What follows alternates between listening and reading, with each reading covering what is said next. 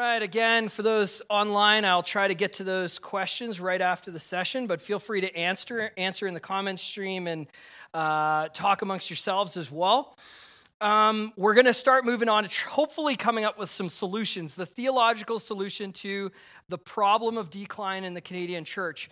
And obviously, our, our hopefully if you're if you're tuning in if you're listening to this hopefully you believe that the bible uh, holds the answers uh, to our uh, to our problem to to the current condition of the church and that you believe the bible and that you hold some some really deep deep not just head uh, not just intellectually, but in your heart, in your feelings and emotions, in, in, your identity and character, that you really believe the things that Jesus taught and the things that the apostles taught in the early church. And we have to go back to the beginning. We have to go back to the very start when Jesus started this thing called the church, what he taught, but also what the disciples, those first disciples, understood about the church, what they believed he was saying and what the early church took as the church. And the first, so the first part of the solution is, um, is mission clarity. Mission clarity. I had an opportunity to be on a church consultation and uh, in, in, in BC, in rural British Columbia. And uh, the, the kind of leader of our consultation, he, he, gave a, he gave a story. He was talking to this he was talking to this board of directors or this, this elders board, this church leadership board, and uh, it was an aging church. The average age is 66, and uh, they the church is just aging out. And there was a serious concern within this leadership team that the people in the church were going to die, like physically, and then there wouldn't be people coming into the actual church building. And and so they were trying to talk about like what can we do to turn it around. And mission and vision was a key part of it. And a lot of times, the church doesn't really even know their mission. And he, he recounted this story that had happened at another consultation where he had, he had asked, he's sitting around with this leadership team, there's other key leaders, elders, pastoral team. Okay, these are the people that matter in this local church. And he said, quote for me your mission statement of your church. And they were all like, oh, they didn't think that question was going to come. And so they're trying to, oh, I think it's like to be honoring to God, to, you know, to be a fellowship of, and they're trying their best. And, and so we ask again, quote your mission statement as a church, as leaders. You know, surely you can see it now. And they're like, see it now. Uh, okay, yeah, we're going to try and see it now. And see, they start really trying to think, okay, they're really trying to quote it as best they can. And can you see it yet? He says. Uh, no, we can't see it. So finally they give up. They're like, oh, they feel embarrassed a bit. And they're like, oh, I can't believe we remember this. And then he points down. Uh, the, the chairman of the board had a, had a, a bulletin sticking outside of his, his Bible. And what he could see written on the top of this bulletin was actually the mission statement of the church. And so this was his joke of, of like, can you see it now? Is it right in front of you? But worse, he says, oh, now even better, guys, turn around. And on the back wall uh, of the room they were meeting in, the mission statement was actually printed across the back wall. And this happens a lot in Canadian churches. They've been around so long and they had a mission. They were on mission. They had a mission statement. They kind of knew who they were or they thought they knew who they were. But then time kind of goes on and they start to not know uh, what they're doing. And maybe you're saying, okay, well, why is mission important? What's, what's the point? Well, the church really started with a mission. That's why mission is important. The, the, we call it the Great, the Great Commission. And in Matthew 28, for those of us have been around church, we, we get it, we know this, but just we, we need to look at it again.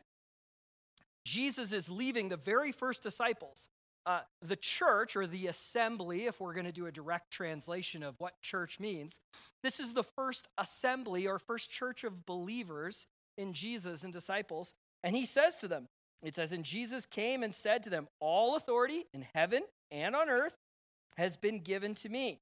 Go therefore and make disciples of all nations, baptizing them in the name of the Father and of the Son and of the Holy Spirit, teaching them to observe all that I have commanded you. And behold, I am with you always, even to the end of the age. Now, if we've been around church, we totally, we're like, oh yeah, the Great Commission. Yeah, yeah, yeah, we know that. That's all good. Well, what does commission mean? And a lot of times churches don't even know what commission means. Even just the word, a bit of etymology into understanding our why every single version of our English Bible, uh, NIV, ESV, NLT, KJV, always has this great commission before this passage, and people know it. They quote it in every type of church. Because the Great Commission, the, the calm or the united together, the, the, this combined, that's the part, first part of the word. And missio, the mission part, is this idea to release or to go, to send out, to dispatch, release, or to set at liberty. And this is what the, the commission is. And the Great Commission, this is for all believers, all disciples, all people going to church, that this is the commission. And so, if we're like, okay, so this is what we're going to be united together to be sent out and set at liberty to do, and this is where we're headed. What is it again? Well, Jesus explains it. There's a couple key components. We need to go, we need to make disciples, we need to baptize them, we need to teach them what Jesus taught in Scripture, taught to the first disciples.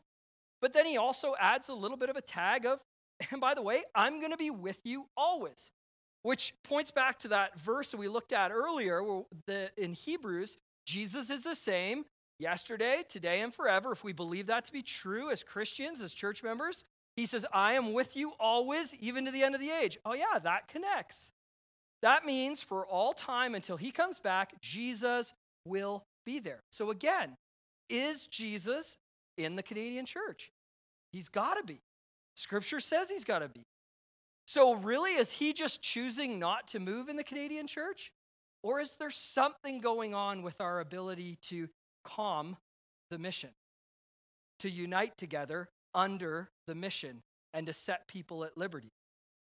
And, and so, the, the thing we need to say, the thing we need to ask here is we need to look at our local church mission. And I would suggest to you, no matter what church you go to, no matter what part of Christianity you're part of, I'm just saying, just challenge you right now, just to say, just to first of all try and look at your your look at the Great Commission. You know, write it out if you have to, if you don't have it memorized, and look at your local church mission and, and kind of see what's going on. Does it resemble? And is there fruit of the mission? Because and and let's say you do know your church mission statement. Let's say you know it like the back of your hand and you're proud of it and everything else. I would just suggest okay, so is there fruit of that mission? So you uh, have this mission statement because the fruit of the great mission is salvations and baptisms and people moved from not knowing anything about Jesus of the Bible, being discipled eventually to a place of leadership and a well seasoned growth and ability to take on certain aspects of the church. Moreover, able to go back to the start to someone who doesn't know Jesus and explain those things to them. And, and so there's supposed to be this cyclical journey. And Jesus says, I'm going to be with you always to the end of the age. I'm there. And so, again, if Jesus is there, and if the church is going to prevail and has prevailed and is prevailing in other areas, what's going on culturally in Christian, Canadian Christian churches? And I think a lot of it has to do with this mission that, that in the mission statement, the things that we state in our mission statement as a church, is there anything about telling people the gospel, reaching them with the gospel, going? Is there anything about baptism? Because supposedly baptism's a key part of it. Is there anything about making disciples? And a lot of times, teaching. And, and by teaching, teaching everything that Jesus said, not just select things that are easy. So, we're going to go back into our discussion groups one more time. And here's what I want you to do I want you to try as best you can, and it's okay. You don't have to let anyone know. try to figure out and write down from memory what your local church mission statement is. And try to write it down as best you can in your knowledge, or maybe you can look it up online. Uh, look up your church mission statement, and then I want you to open the Bible and look at the great, great mission. And I want you to ask the question. I want you to ask this question How closely does my local church mission statement resemble the Great Mission? And it's going to take some honesty. Maybe your church is going to have one that's really close. Maybe it's going to be really far away. So we're going to do that five, ten minutes, and then we'll come right back.